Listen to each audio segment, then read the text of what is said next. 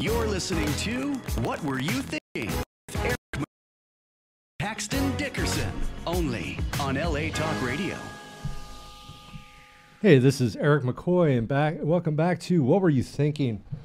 So I have my new uh, co-host today, and this is uh, my wife, Morella McCoy. Hello, hello. I'm very excited to have her here today. And just for informative purposes, our anniversary is tomorrow. We got five years married, and uh, as far as I'm concerned, it's the only way to, for me to have done that was to be clean and sober. On the way, yeah. and uh, and then actually the following day after that is my seven years clean and sober, and so that's. Um, I wanted to. Um, I wanted to. Yeah, you gotta get look up. I wanted to uh, actually talk today about the topic that I know more than anything, and it is addiction. And the reason I wanted to talk about it today was because my wife, I dragged her into the nightmare of addiction. When I met her, I had 10 years 11. 11 years clean and sober. Um, I, w- I owned a business. Everything was great. Everything was wonderful. And um, I kind of moved outside of that business. And then I decided to do something very dumb. And so I did end up relapsing. And but she had an opportunity to uh, see a nightmare. I think that she never even knew existed. Yeah, correct. It was. And and just for understanding purposes, this was before we got married and I still married him. So that goes to show that there's improvement, right, in everybody. Absolutely. I wanted to ask you real quick um, on on that. Um, you know, my my one of my big goals in what what I do in general. You know, obviously with my podcast, High Wall Clean, and obviously even with this show, um, is to look at and fight the stigma of substance abuse. Um, you know, there's a lot of misinformation out there. There's a lot of hatred out there towards people that have drug and alcohol problems, and you know, some of the one of the things that people look at is again as drug abusers, it is weakness. Mm-hmm. I wanted to ask you your thoughts on that. Do I think it's weakness Yeah, to begin begin using drugs? to be to be stuck using drugs. Absolutely not. It's it's it, it, I don't think it's a weakness at all. I think it becomes a um, in an addict's mind the only thing that will keep them from being able to survive in life, and there is no other um, alternative, right? Um, I think that some addicts are, are actually one of the strongest people, you and you, you know, you included, um, that are able to overcome the strength that addiction has over you. Yeah, so the book that I wrote, uh, Pain, Failure, and Misery are the stepping stones to success. One of the main reasons I wrote this book was to hope, hopefully, kind of educate people Right. on addiction, and especially all of those people that really don't truly understand the immense power that that it ultimately has on you. And I teach at a school, and I've brought this up before, uh, New Creation College, where we work to, uh, where I get an opportunity to educate people that are working to become substance abuse counselors. And of course, one of the the uh, topics that we talk about is physiological effects, pharmacology and physiological effects of, of drugs and alcohol. And I remember when I originally studied this and being somebody that had that drug dependency issue, it made sense to me. You know, it really, really made sense to me because it's a battle between, we were talking about this in the car, it's a battle between the old brain and the new brain. You know, the old brain is the survival part of the brain. And I had done a podcast recently with uh, a friend of yours, guy that you know, uh, Jason. Jason. Thank you. And uh, and we talked about methamphetamine. Of course, methamphetamine Mine. and yours, and the power and the differences. And I and I really do see a lot of differences between methamphetamine and other substances, just in the sense of doing something that doesn't seem to be a problem. Right. Absolutely. And you know, I started methamphetamine many, many years ago, back when it was uh, definitely very different than what you find today, and it was very powerful.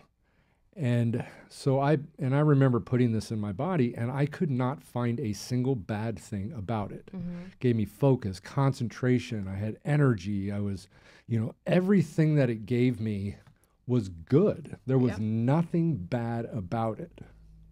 And that's where the problem lies. Right. And that's where a lot of people, and kind of we talked about this before too, where in the schools they're talking about don't do drugs, drugs are bad for you. And then you have somebody who tries it, especially meth, right? Tries it, and they're like, what the hell are these people talking Yeah, about? they're full of shit. This is amazing. I feel amazing. I can get through and they that is not when the addiction starts, right? Like you are uh, you could do it on occasion or you know whatever, but that euphoria you feel that that I'm the top of the world, all your problems are gone, you know, all that stuff is what leads to that addiction. That's not because of weakness. no. That is because of the fact that it started out amazing.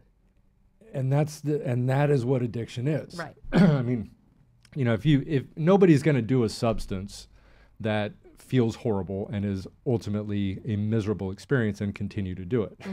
Right, absolutely. and uh, and you know and of course there is the difference between even that with looking at heroin. You know heroin a lot of times you feel nauseous it knocks you out it puts you you know puts you to sleep things like that. And so there are what some people could say okay maybe there are some negative aspects to this. Right. um, you know, you get drunk, you get highly intoxicated, um, you throw up, you know, all these different things. But meth didn't do that. Right. Doesn't. And that's again, it's that's the the scary part. And by the time you realize that it's a problem, your body is dependent Mm. upon it. Absolutely. Absolutely. And and you can tell just in listening to our stories, right? Uh, it, the type of addict, addict I was versus the type of addict you were. She was way worse than I was. uh, lies, all lies. Um, one thing you need to know about Eric is he is a liar. Just kidding. um, no, it's it's the levels of addiction is is incredible when you realize that you really see somebody who's really like uh, I guess you hit that rock bottom and and doesn't know how to get out of it versus somebody who thinks like I did, I've got it under control. I, I got a job. I'm taking care of my kids. I, you know, I, I, I'm managing it, but yet didn't really realize that I couldn't get up in the morning without getting high, right? Right. My body needed that to be able to function, right? Was I doing crimes? Was I running around the streets? No. There is some drug addicts that do that. Case in point, you know.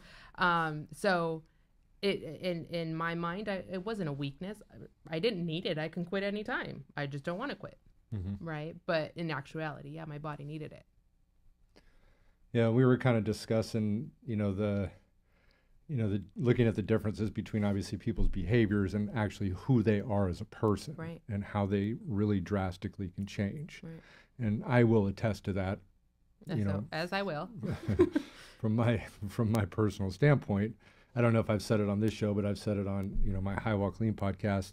That you know when I'm clean and sober, I'll give you the shirt off my back. I'll do anything for you. I will help you. I'll I'll I'll drive long way distance to you know assist you in any way that you need.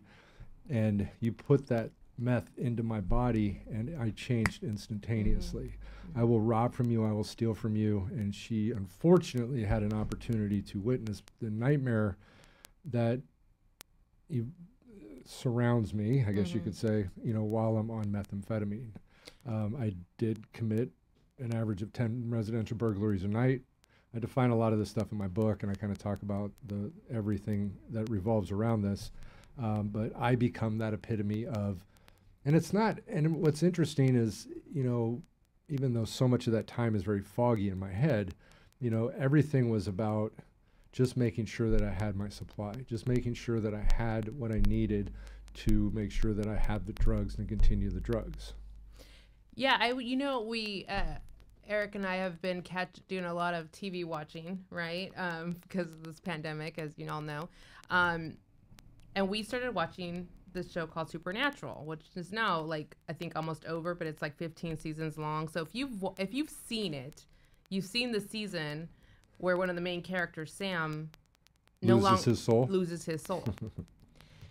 I would attest that Eric had no soul when he was out getting getting clean or getting getting clean, uh, getting high, and that is the best way that I can describe. If I had met Eric when he was getting high first, prior to meeting him, um, I wouldn't have given him the time of day. I fell in love with somebody who was clean and sober and had so much so much ambition and so much just tons of goals and he wanted to do so many things. And when he relapsed, um, unfortunately, I relapsed with him. Um, but slowly, slowly did I start to see his soul leave his body. I could see in his eyes the pain that he was, the conflict he was having. But the person he was was slowly dying. Um, and and yeah, it was it was a pretty tough six months. That's for sure. Yeah, it was. It was. Now, so I want to ask you a question, mm-hmm. um, because you know you you have a different perspective on the the addictive aspects. Now, if we were to kind of compare and contrast the addiction level that you have versus what you have. addiction, and again, yours is far worse than mine. you know, maybe you're right because I was able to hide it a lot better. There you go. Right? Yeah. I mean. No, but I wanted to ask you a question regarding um, any insight that you might have into why can some people do it and others can't? Why can some people, you know, be able to do less of it to be able to stop versus people like me that never went to sleep. I mean, I did methamphetamine until I passed out. You know, I would go into like states of psychosis in a in a sense. Well, I think a lot of it has to do with just just your mindset and and um not not your mental mindset but your body chemistry, right? Like I think there's there's people out there that body chemistry is so different that their bodies react differently to even Tylenol, right? So I, you know, prime example, you can take something on an empty stomach. You know, I can't. As soon as I take something on an empty stomach, I, I feel like I gotta vomit, you know, um, like Tylenol or ibuprofen or whatever. Um, and so I think a lot of it has to do just with our chemistry. So I think that's where people start to believe that they, um, that are not addicts or you know family of an addict that it's a weakness mm-hmm. right? I think that's where they start to believe that it's a weakness. It's not we don't know how our bodies are going to react. You know you have so many people who don't want to do the vaccine for covid right? That they they're anti-vaxxers because they're they're afraid of how their bodies are going to react. I mean there's other there's other of course other sure. underlying issues to that but other agendas. other agendas to that but they're just a, they're they're not sure how the body's going to react and um and so they don't want to do it right? So they're skeptical. Well when you do meth for the first time or you do heroin for the first time you don't know if your body's going to react the same way as your best friend down the street who's doing it too mm-hmm. you know? Um and so this is what i realized when when we both relapsed together right is your body reacted completely different than mine. I was able to get take sleep every night. I didn't have that craving to stay up. I didn't have that need to stay up and, you know, do crimes or even stay up and, you know, clean the house. It was like, okay, I, I put the kids to bed. I stayed up and did some whatever, did whatever around the house, and then I ended up falling asleep. You know, I, so it was that need for me was not the same as the need for you. I'm glad you brought that up because that that's an interesting uh, concept, and I think it's important for everybody to think about. Just because something happens to you in a certain way does not necessarily mean that it happens to everybody else. Right. You know, um, and and I think that I think that's part of where like the hatred comes into play. You know, or you have the people that have done cocaine for a little bit of time, then they're able to stop. You know, Sigmund Freud was a great example, right? Mm-hmm. A little bit of cocaine, come up with some crazy theories, uh, Oedipus complex, and right. And then he was able to stop, right? Well, we talked also about cigarettes. I mean, just just plain cigarettes. Right. You know, Eric's a big smoker. I, have smoked. I smoked with him, and when I said, "All right, I want to stop," I stopped. I, I don't have that. Um, that need for the nicotine the way that Eric does or the way another smoker might. So, and there's and I have friends that are social social smokers. They only have a cigarette or two when they're when they're out drinking and you know, so their bodies are different than you know my body chemistry or what my needs are um, in my chemistry is different than the needs that your chemistry has, right? Um, the funny thing is, it always ends up being it, it ends it it always ends up turning into being an addiction, regardless of how our body chemistry reacts, right? So I realized I ended up having a problem. I hit my rock bottom. You hit your rock bottom, and it we got there and we got there doing taking different paths, but we ended up on the same. We ended up in the same place, which we did. Right. Um, I had a much more difficult path. Yeah. Um, and a lot of it too had to do, I think, with the amount I was doing. Yes. Um, you know, buy, buying it by the quarter pound, I was, you know, slamming over an eight ball a day, you know, even four into five grams a day, um, which definitely um, makes your body become physically dependent. And, you know, the difference between, you know, a lot of people think, oh, the physical dependence, heroin, but no, methamphetamine creates a tissue dependency just like any other drug. It neuroplasticity changes the way your body works. It um, and then it gets to a place where it requires the drug to function, to be able to do anything, to be able to get up. Um, and so there is that dependency, and that's where you know. And I always like to say, and I always say that drugs are fun when you choose to do them, but when you have to, the fun's gone. The fun's gone. And uh, and at that point in time, your tolerance is way up. You're not really getting the pleasure anymore from it. You're just doing it to ultimately maintain.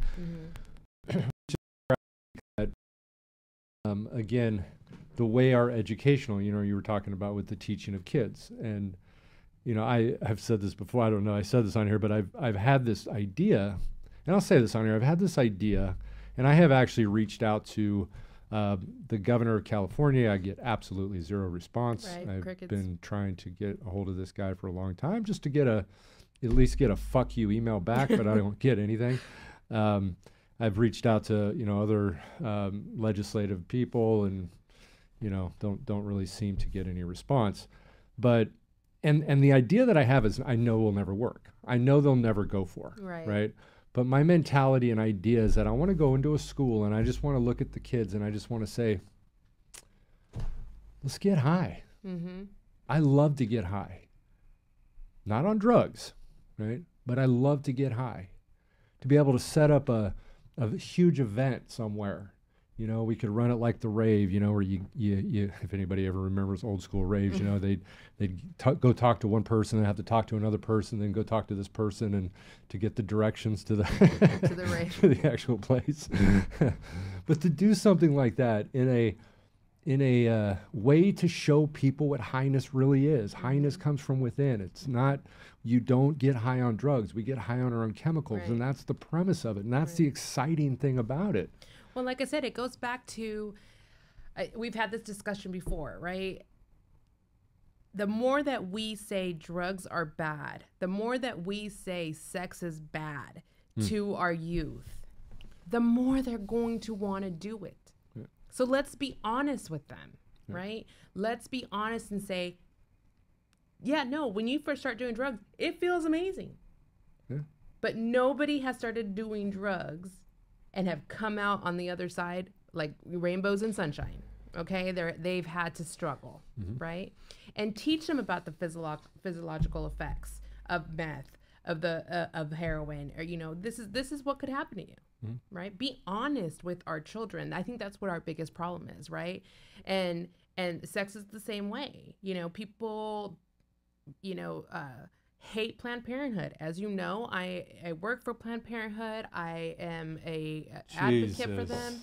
You know, and, and and to me, it's because so many of our children in the world right now are afraid to go to their parents and talk to them about the the the feeling of wanting to have sex. It's not a natural. It is an absolute natural feeling to have sexual desire, sexual cravings. It's okay, but they're so afraid to go to their parents that they come to Planned Parenthood to have that safe discussion with a um, clinician or provider about their options, right?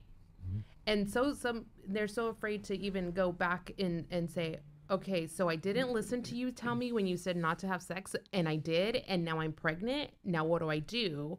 So then you have a you know whole bunch of other things. It's the same. So and drugs are the same way, right? The mm. more you tell your kids, don't do it, don't do it, don't do it, they're gonna do it. Well, and I was thinking about I was thinking about this recently too. Is that you know, as I was saying, you know, when I started doing methamphetamine, it felt good. Everything was good. Everything was positive, right? And I thought, I literally believed in my mind that this was going to be like this forever. Yeah, yeah You know, that do. I can do it today, it's going to be like this. I'll do it tomorrow, next week, next month, next year. It's going to feel the same. But I was never educated on that. I mean, I, and I don't know if any would have changed, but knowing, No, knowing it- me, probably not. But, but, the, but the reality being is that, you know, I, there was never any education in that. What was the education? Just say no. Right. Right, It's well, just say no. Just saying no again, take it fails to take into account the mind's desire to want to understand. Mm-hmm. And that's what, you know, I want to understand. And especially as kids, you know, you can say no, I say yes. I mean, that was the way I was. Yeah. You say no, I say yes. You say yes, I say no. Right. that, yeah. and and, but- and a lot of rebellious teens are that way. And so the more you're saying no, the more they're going to want to do it. Mm-hmm. Right. And, and at the end of the day, there comes a point, right, where they're no longer listening to the parents. They're listening to their buddies. Mm-hmm. Yeah. So I could say no till I'm blue in the face, but their buddy says, you know what, my mom said it's cool, Right. or you know what, I let's go do this, and they're gonna listen to them. They're not gonna listen to to the parents anymore, and that was a real cruel reality for me raising three boys, right? And, and I always told my oldest, don't do drugs. I never said because drugs were bad. I said don't do drugs because your grandparents were addicts, your parents were addicts. You know, it's in your blood to become an addict. So don't even try it. It's not even worth the risk. Hmm. Right? I thought I was being smart. But he did, anyways. Yeah, You know. I thought I was being smart, right? By telling, being honest with him and being like, it's hmm. just not a good thing to start because. You, and did he listen to me? no. No, he did what he wanted, and you know knows that he was living on the streets for you know, as far as I know, about a year, and you know lost touch with him for six months. Didn't know where he was at, and you know thank God that he was able to get himself out of it, and I'm super proud of him. And Alex, if you're listening, mom loves you, um, but um, you know it, it's it doesn't matter how much you say no, don't do it, or how you tell them, right? The choice is theirs. They're gonna make it, right? And the more you tell them it's taboo and that it's horrible and that don't ever don't I don't even want to talk about it. Just don't do it because I'm your mother and listen to me. Right. The the less the more likelihood that you're gonna fall into that trap. And I have an issue with just all the parents out there. They're like, well, this is just the parents' responsibility. It, You know, this is the parents' responsibility to teach. What about the parents that are using drugs? Mm-hmm. You know, what about the what about the the kids that are being molested by their parents? Or the absentee parents, right? They're or the absentee parents, you know, and so, and that's where I think there should be a combination of, you know, that I think it's completely selfish for all the parents, let's say that are good parents that say, oh, we just need to all do this at home and not do it in school. Think about those that are getting screwed up. Think about all the kids out there that are living with parents that are doing drugs, that are doing alcohol, that are raping their kids sometimes mm-hmm. you know and uh, which we'll get into another episode because my wife has actually has an amazing story with her upbringing related to this this topic and so we'll get into that at another time. Hey i want to point out real quick that um, if anybody is interested in calling we definitely want to know what you were thinking what were you thinking. The phone number is area code 323 203 0815 Again, 323 203 0815. Yeah, we'd love to hear their thoughts on, you know, do you think that drug addiction is a weakness? You know, I'd love to hear what people have to say about it, you know, and, and, and not just because you've been on drugs, but maybe your perspective of somebody who hasn't been on drugs before and why they feel there's a, it's a weakness, right? Uh, You know, we, we live in a, you know, in our society today, you know, we have different views of this illness, right? Mm-hmm. You've got the disease, the, the, the disease idea, you know, that it is a disease. And um, the interesting thing about that is you have all these treatment programs that teach it's a disease, but they don't treat it as a disease. Right. You're right. Right. Right. um, you relapse, we throw you out. You know, Mhm. you uh, you know they, um, you know, do not treat you as if you have an illness. They treat you as if it's a behavior, Right. right? And um, and and looking at you are a bad person sometimes. I mean, I've worked at a lot of different treatment programs, and uh, the views of the clinicians and the people that work there uh, make it, I think, honestly, difficult for people who want to stay. Mm-hmm. Mm-hmm. There's a lot of judgment, right? In and especially when they have clinicians or um, you know therapists that are there that do not have that history, and this is why the drug and alcohol counselors are so important because most of the time they have that history. They're uh, they are empathetic to what you're feeling because they have felt it too, right? Um, but there is that there's there's not a really good way to say okay this is a disease so we're going to treat it like a disease there's no there's no um, medication you can take that's going to cure this disease right? So it, it becomes a strength that you have to pull through and it is, Yes. and i think that people fail to understand it is not easy. So you have probably heard many stories of addicts who've come in to get clean they fail. They come in to get clean they fail. I mean my own son i think went into rehab maybe five times mm-hmm. right? And then was there starting to look really good getting better and off he went mm-hmm. right um, I don't think that's a weakness. I think that's a fear, right? They they got so used to ha- living this life of chaos. Well, it goes to the idea, like number one is, do they want to get clean? Right. I mean, that's well, there's the, a the, that's the you know one, that's the one side and i'll say honestly you know like with smoking i like smoking Mm-hmm. i mean it and you know it was it's it's bad for you it's it's unhealthy i like smoking Mm-hmm. And so that's where the challenge comes into into it for me Right. you know um, you know my my addiction of course you know and especially after my relapse i mean i went down quick i Mm-hmm. mean i i went from up here to below the It was definitely not a gradual decline decline. no, it was it was bad. It was quick. It was brutal. Mm-hmm. Um, I got kicked in the head. I literally had to get kicked in the, and I literally did get kicked in the you head. did. and uh, and this is something I like to tell people too is that you know, and I honestly to tell you the truth, if I can do it twice, I know you can do it once. Mm-hmm. You know, because I had to go through that. Now, granted, the the first time that I took it seriously back in 2002, I was in custody, so Right. that that sort of Help push you.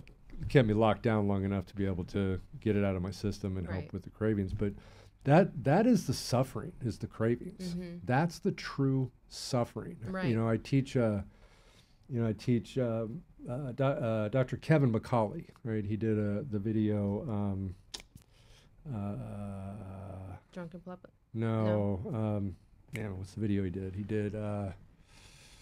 Uh, ah, anyways, I can't remember. But anyways, he's uh, he used to be the uh, the medical director of Sober Living by the Sea, and he's always educated on uh, the disease concept. And is addiction really a disease?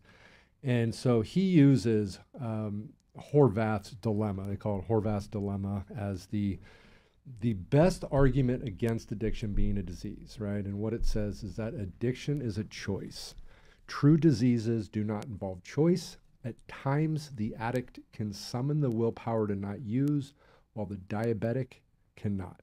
Yeah, And that's true. that's very true. But the one thing that it fails to take into account is cravings. Mm-hmm. And cravings are the true suffering of the addict. It's the memory, right? Like Well, it's the and it and it's not only it's not only like the the mental no, memories, it's the physical but it becomes physical. You know, it. I correlated at one time. I was I talked about. I think I'm. I don't know. One of my other shows. I was talking about uh, the correlation between food. Okay, so food. You know, between like the, you know we have this old brain and we have the new brain. The old brain is the pleasure part of the brain. It's the nucleus accumbens, a specific part, and that is the pleasure, the reinforcing part of the brain. When you do something that feels good, you naturally want to do it again and continue doing it. Mm-hmm. And so it's a survival thing. When you take a shit, you get a release of dopamine. It's a reality. It's true. a survival thing, right? Um, when you eat food, you get a release of dopamine. When you're thirsty, you drink water and you go, go, go, go, and you go, and you get that like feeling, right? That oh, especially on those hot days, yeah. that's dopamine, right? Mm-hmm. That's giving you that feeling. Now, that survival process, we need to remember, Mm-hmm. okay? Because if we didn't have memory, then we would go through that thirst, whatever thing, and we would have no idea how to how to satiate that, right? Absolutely, right, right. So we have this memory, which is actually the amygdala, which is the emotional memory, Mm-hmm. and um, and so and this is also the part of the brain where again like traumatic events get stored you're in a car accident you know that that memory gets ingrained in the amygdala and then you're driving in the car and then somebody puts on the brakes too quickly and you're like you know gotta grab grab I everything think you know mentioning what had just happened about an hour ago when you were driving. and uh, so that memory, right? And um, and so because of your drug use, which is sitting on the survival part of the brain, that's exactly what you're doing, is the survival. That drug becomes. No, it's not. But within within us, that's the belief that we ultimately have. That's in our unconscious part of the brain, the part of the old part of the brain, we don't have any co- any control over. right. That's your emotional stuff. You do have control over your emotions, but but um, you know your your uh, limbic system, your emotions, uh, you know the um, the pleasure part of the brain, the fight or flight aspect comes from that, right? And so when you when you do these things, and so with food, you eat food that you're hungry, that go switch kicks on in the old part of the brain. You start eating food. Once you hit the satiation point, you're full. The stop switch, which is in your prefrontal cortex, which is the cognitive part of your brain, kicks in and you stop eating. Okay. For some reason, there's a, a uh, broken part to this system, Mm-hmm. and that go switch doesn't shut off. It doesn't turn off, right? And so, but you also have all of this memory. So, you know, when I went to Tarzana Treatment Center, which was the most difficult thing for me to do, Mhm. was I was literally fighting and screaming all the way there. You slept most of the way there, but I'm sure in your mind you're. trying to stick a needle in my arm that I. oh yes, I remember. and so, but we get there, and um, you know, and I want to I want to say this to all the people out there that you know are really really struggling with um, drug abuse, and I know unfortunately a lot of the people that I would like to be talking to are probably not listening to the show. right. and as I always say that on my podcast too, a lot of the people probably aren't listening to the podcast, but, But there's the ones that it I will get like to them when they're ready. Yeah. um, but for those people, you know, I understand the difficulty. I understand how difficult it is to get off of it. You know, methamphetamine, it's the depression. The depression is so intense and so immense. It's it's almost to the the level of suicidal. Right, right. You know, I I am, you know, your emotional stability goes away. You know, I'm crying at Hallmark commercials. I mean, anything just start breaking into tears. Oh, yeah. Why the hell am I feeling this? I've Yeah. been numb for months and years. Mm-hmm. And It all all of a sudden I- flushes black. It's like a uh, the the dam broke. Yep. It's an absolute dam broke. And you And- don't feel good and you go, I know what'll fix this. Yeah. And that's where the problem lies, Mhm. you know, and that's I know what's gonna fix this. And then all of a sudden none of this seems to matter anymore. Mm-hmm. You know, that's the reality. I tell my I tell, you know, my, my students all the time, you know, the funny thing with treatment too is, you know, we're is that we uh, you know, are we have people coming in to work on a problem they don't think they have to learn from people they don't think they're gonna learn from. Right. It's absolutely it's Right. it's true. And and so again, you know, you go through all these struggles, right? You go Mm-hmm. through this you try to get clean and then you get the memory and you go, I know exactly what I can do to fix this problem. Absolutely. Right? Yep. So let's say you finally get past that. You finally get past the depression. All right, I'm getting to the point where I can start picking up the pieces and and you're driving down the street maybe to a job interview or something like that. You know, just something to start picking up your feet and you feel the urge of the feeling physically of how great or how physically amazing that drug made you feel, Yep. right? You can literally taste it in your mouth at times, can. right? Yep. And And that's where the relapses and happen, that's when you're you know? like driving your car bound. I, I wonder if this guy's number still works, Yep. right? And so, again, not a weakness. You are literally fighting your own body You are. Yeah. to try to get to a better place in life, Mm-hmm. right? And, I don't believe, you know, I, I teach my counselors this too. It's like, you know, don't let's eliminate ever using the word denial, mm-hmm. right? They're in denial because denial honestly is an excuse for clinicians not to work very hard. They don't have to work very hard. You're in denial. Let's just roll with that. You're in denial, mm-hmm. right?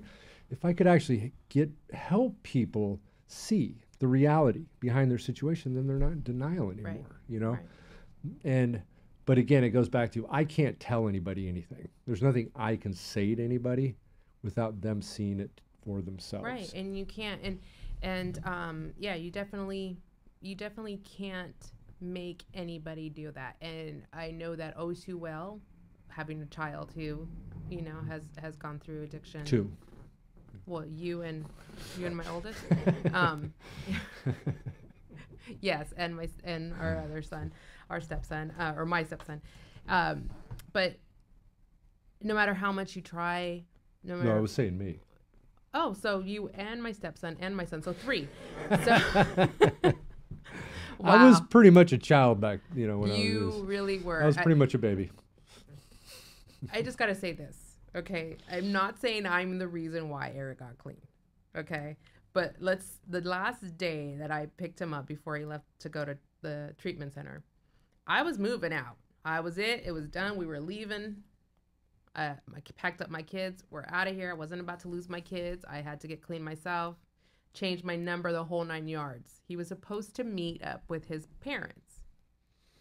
His mo- his mother calls me and says, "Do you know where Eric's at?" And I said, "I don't know. I, you know, it's over between us. He's probably out." And she said, "Well, he was supposed to meet us," which I knew he wasn't going to meet them.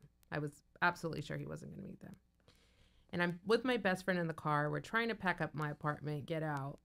I get off the phone and I and I looked at her and I said, "I'm going to call him and I'm going to guarantee you the first thing that will come out of his mouth is there's no reason for me to get clean if you're leaving me." And I called you, you pick up the phone. I said, "Hey, your mom's trying to get a hold of you. What are you doing?" Well, I'm not about to get clean since you decided to leave me. And I was like, "You are like a 2-year-old child." Pretty much. And and, it, and it, so that just kind of reminded me of that story when you said you were the other child because it's true. You, I was, I could not believe that. You know, of course, it was. You know, Well, and that's the problem with with the uh, the flip side of drugs. I mean, you know, it's it's taken over your brain, also affected you, you know, mhm. and so you know your ability to think clearly, to make good decisions, all of that stuff goes away. hmm Well, know. and and and to my point, it's a blame game. Everybody else is making a big deal about your drug addiction. I'm fine. I don't have a drug addiction. Okay, you all are the ones that have the problem. Right. And so mentally, you don't, you can't believe that you are the problem, right? Everybody else, just leave me alone. I'm an adult. I can do my own thing, right? And so, um, so that's another aspect to it as well. You know, until you are able to really be truthful with yourself and say, I have a problem. No matter how many people around you tell you you have a problem, you're not going to believe it. you know, the, there's a couple of things that um, when I look back that played a big part in me working on healing myself, and the probably the most important was was be, taking responsibility. Mm-hmm. You know, removing the blame. Everybody else's fault. Mm-hmm. You know, it's everybody else's fault. It's not my fault. Couldn't be my fault. Right. You know, my my 2001, you know, arrested four times in six months. You know, one of the arrests I had weed planted on me by the cops. That's illegal, Mm-hmm. right? Shouldn't have had the ability to, to arrest me. The third arrest, I was raided by the task force without a search warrant. Right. They took me into custody, right? Put me in jail. I had to post bail again. It cost me thousands of dollars, right? But they're the police, Mm-hmm. right? You're gonna don't follow the rules, but you know they they. But the truth being is that you know for me to have been able to get through that, I had to change and alter my perspective of it. Right. I had to change my perspective. I had to look at things. I had to look at the world differently. You know, I could say today, in wholehearted honesty, that I am grateful for those cops. Oh yeah, I bet. They planted on me. So what? I wouldn't have been in the position if I hadn't been doing what I was doing anyways right. you know, um, the task force that raided me definitely would not have been that position if I hadn't been doing what I was doing. Right. and so there's where the responsibility comes into play. But that was the first step to it all for me. Mm-hmm. You know, before I did that, I felt imprisoned. And yeah, I mean, I was in custody, but uh, but freedom is something that is actually an internal process. It's internal freedom. You can be in, you know, locked up in the most maximum security prison possible, and you can still feel free Oh, yeah. freedom is not anything external; that it all comes from within. And I realized that. That's what I Mm-hmm. learned at that time. Was, you know, until I basically took responsibility and said, you know what, this is me.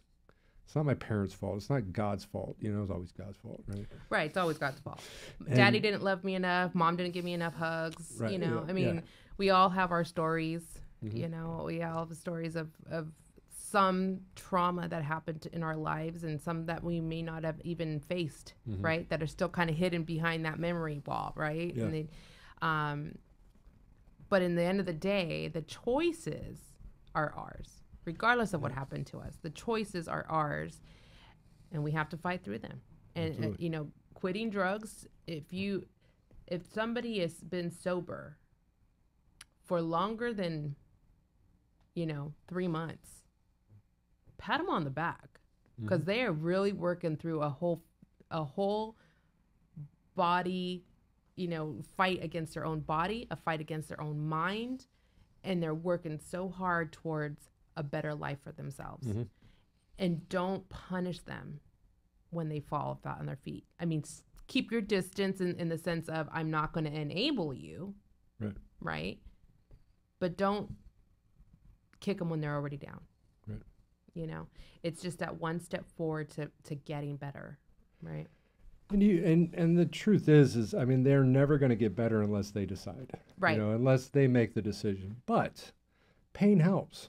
It does. You know, the title of my book, Pain, Failure, and Misery, are the stepping stones to success. Without pain, I wouldn't know pleasure, Right. right? Without failures, I wouldn't know success. Right. And, uh, you know, and, and obviously, you know, misery is optional, but failure doesn't even exist either unless you give up.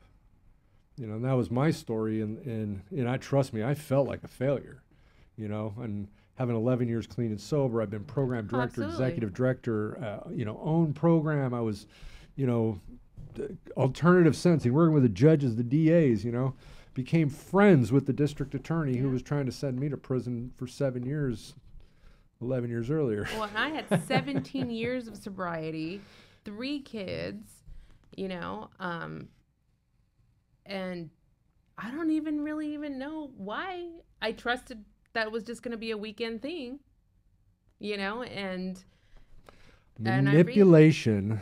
yeah, that's a whole other Oprah that we can talk about later. Um, but it, you know, it's Oh, yeah, I got I got a story for everyone. We're, we're not going to touch on that today, but I definitely got some good stories on that one. we're never it doesn't matter how much time has passed from your original addiction Right. right Right. You're very vulnerable to forgetting the pain that was caused because you can go 11 years and do amazing Yeah. and one little trip one little accidental fall Yeah. and you're right back to where you started at square one right Absolutely. I'm very fortunate that I didn't lose my children, that I was that I was strong enough inside me, loved myself and my kids enough to know I had to get out of the situation I was in to be able to gather my family around and say, "Okay, there's a problem here, mom, dad. I'm moving back home." You know, even though I didn't physically move back home, but closer to home. Yep. You know. So, it and people who don't know me would never have a clue you know they they see me as you know uh, an independent strong woman with a good career and all that and they see you you know intelligent having you know able to teach a class and having all the getting all this exciting podcasts and radio stations and stuff like that if we had never told our story of survival of being able to get past these addictions they would never have they wouldn't know just by looking at us right, Absolutely. You know the when we look at so you know addiction is powerful, Mm-hmm. right? It's very very powerful, and those that you know are really struggling with it, you know, there's not always an easy way to go about doing this. You know, sometimes you got to just go and just grab on, hold Mhm. on, don't let go, just grab on to somebody. mm-hmm. You know, we were talking to Sam before here, you know, and we were talking about the the the um, you know a, a support having people, you know, right good group. people that are there for you that can help you, you know, that can help guide you. I want to mention too real quick that you know, anybody can always reach me. Uh, my email address is emccoy e mccoy at highwallclean.org or also uh, recoveryecosystem at gmail.com. Probably have a whole bunch of other emails, but you know, You, he's about like 20 of them. but they all become junk I mail only after check a few of them, but uh, and uh, but people can always reach out to me. You know, if uh, if they just need somebody to talk to, um, you know, and uh, but it but it is a difficult task, but it is possible, and it's one of the things that I love to show. You know, even with my my podcast, High Wall Clean, is having people on there that have been through it, that have been dragged through the depths of hell, you know, that are now standing tall with their head held high. You know, um, I'm gonna I'm working on having some guests here. Um, hopefully I'm gonna get Jeremy Jackson out here. Uh, just been talking to him. He's the he was the the child on Baywatch, David Hasselhoff's son. Um, and uh, and so I'm looking for some you know lineup guests that I'm ultimately going to have out here, but partly again to show that it is possible. It is. You and know? you don't need a lot of money. You don't No. need fame. Like, you know, No. I mean, you, you can Actually- get through it. Yeah. You Yeah. can get through it. Absolutely. Right. And i and you know, I, I don't mean to be partial because I am his wife, but really some really great stories have come out of your podcast that I've listened to and, and listened to the, um, you know, the person you're interviewing and just amazing stories of survival. So it's not even about addiction. It's just Yeah. being able to survive the world that we're living in with the stuff that has happened to us in our upbringing, in our lives, in the things that we're we are harder on ourselves mentally than mm-hmm. anybody could be on ourselves, mm-hmm. right? And so we've all had to learn to love ourselves. And you don't have to be a recovering drug addict to learn to love yourself, And, right? and if you are out there struggling, right, and if you if you have a chemical dependency issue, you could possibly be the luckiest person in the world. Because you may get an opportunity to work on things that other people don't. right.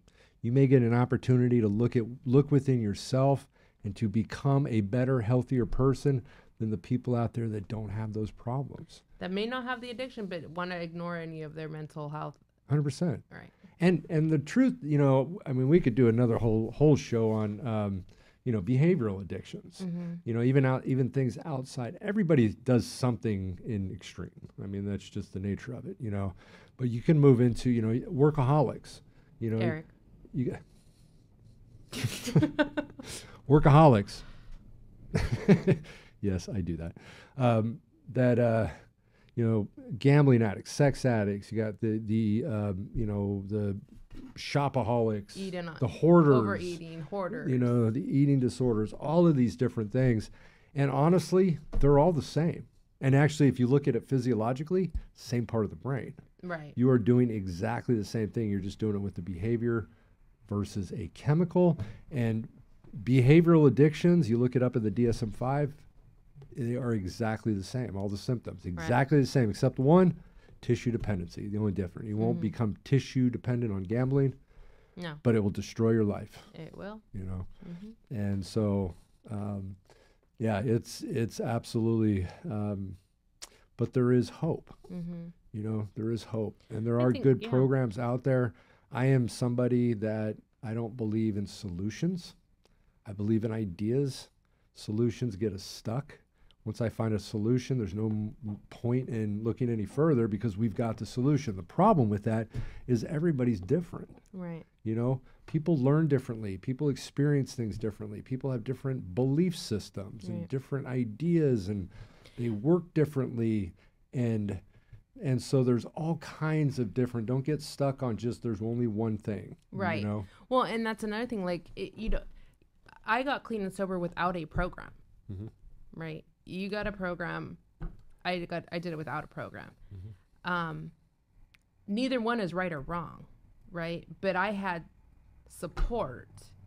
Right. I had somebody I can go to and talk to when I was feeling like, okay, I'm Yeah. gonna lose it. Right. That's the key. So that yeah, and so that's what I was gonna say. So for those of you who are listening that either are an addict or a family member of an addict or something like that, and they just don't want to do the program, you know, or they they just are not good with the going to the NA meetings or the AA meetings or whatever program that the, that's around them.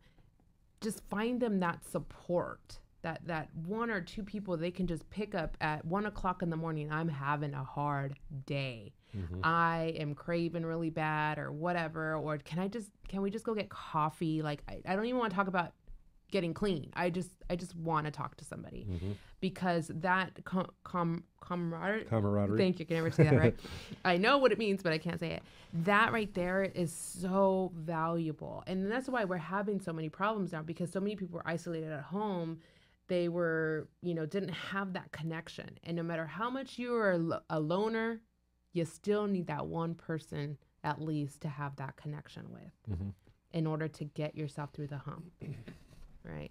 Yep. So just just know that there is help out for you out there. You know, there's people like you like Eric said. You know, email him, say, hey, I I, I want to get clean and sober, but I really don't want to do this whole group thing. What other suggestions do you have for me? And then Yeah. you know stuff like There's, that. uh, there's all kinds of, you know, they said statistically 40% of people in recovery have never gone to rehab nor a 12 step program. So obviously there's other options, There's you other know, options, and there's different things that you can do. Um, one thing I want to end with too, and I we're pretty much out of time here, but I was like, you know, for those of you that are out there struggling, and those of you out there hurting, I may not know you, but I love you because of the pain that you're going through, and I understand it. And uh, and and there is hope, and uh, Don't let go of that hope. It's there. it is. Even when you really have, n- you can't see your hand in front of your face. It's there. Absolutely. Well, honey, I want to thank you for doing this today. Absolutely. Had a great time. This was great, Yeah. and uh, we're definitely gonna get you back. hmm Um, and uh, I want to thank everybody for listening again to the show. What were you thinking? I ho- I'm hoping at some point in time we'll start getting some callers so we can find great. out what the fuck were you thinking, right? What the fuck were you thinking? Right. Let's do it. All right, thank you. We'll see you next week. You're listening to